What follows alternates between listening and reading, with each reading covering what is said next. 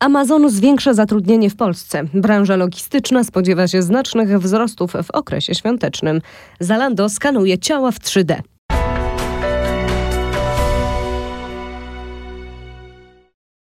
Angelika Wielgus-Lach, zapraszam na e-commerce news. 2000 nowych miejsc pracy stworzył w tym roku w Polsce Amazon, zwiększając tym samym łączną liczbę stałych pracowników do 18 tysięcy. To stanowiska dla osób o różnorodnym wykształceniu i doświadczeniu, od poziomu początkowego w dziale operacyjnym po inżynierów, menedżerów i ekspertów do spraw rozwiązań chmurowych. Ponadto rozpoczęto rekrutację na 10 tysięcy stanowisk sezonowych na okres przedświąteczny. Niemiecka branża logistyki paczek spodziewa się znacznego wzrostu dostaw w okresie świątecznym w porównaniu z rokiem 2019 ze względu na rosnący handel internetowy. Wniosek na tle zwiększającej się liczby zakażonych koronawirusem na koniec roku prawdopodobnie zostanie dostarczonych więcej przesyłek niż kiedykolwiek wcześniej. Hermes spodziewa się 120 milionów przesyłek w ostatnim kwartale 2020 roku. To będzie o jedną piątą więcej niż w tym samym okresie w 2019. Natomiast GLS prognozuje wzrost o ponad 100 tysięcy przesyłek dziennie. Zgodnie z zapowiedziami przewoźnicy zamierzają zwiększyć zatrudnienie w centrach dystrybucyjnych i działach dostaw, a także znacznie rozbudować flotę pojazdów dostawczych. Część kosztów zostanie przeniesiona bezpośrednio na sprzedawców. Na przykład od listopada do świąt Bożego Narodzenia DPD będzie naliczać klientom korporacyjnym dopłatę w wysokości 75 centów za przesyłkę, natomiast Hermes w wysokości 25 centów. Po więcej branżowych artykułów odsyłamy Was na stronę e-commercenews.pl. Tam codziennie aktualizujemy dla Was informacje.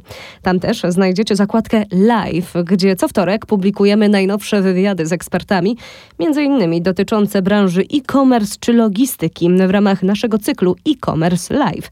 Możecie też dołączyć do tego wydarzenia. Startujemy w każdy wtorek o godzinie 11.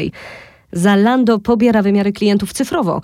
Dzięki aplikacji do skanowania ciała i wirtualnej szatni stworzonej przez szwajcarski startup, który został przejęty przez Zalando, platforma z modą chce zmniejszyć liczbę zwrotów produktów.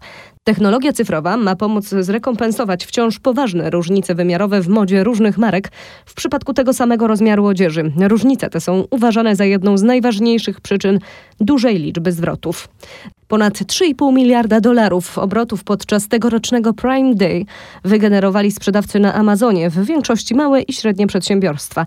Jest to prawie 60% więcej niż podczas Prime Day w 2019. Przypomnijmy, ponad 150 milionów płacących członków Prime na całym świecie korzysta z dogodności tego abonamentu. Konsumenci mają dość Black Friday. Podczas tegorocznej wyprzedażowej akcji 27 listopada dwóch na trzech niemieckich konsumentów chce wydać mniej pieniędzy niż w roku ubiegłym. Jest to wynik badania przeprowadzonego przez Idealo, największą niemiecką porównywarkę cenową.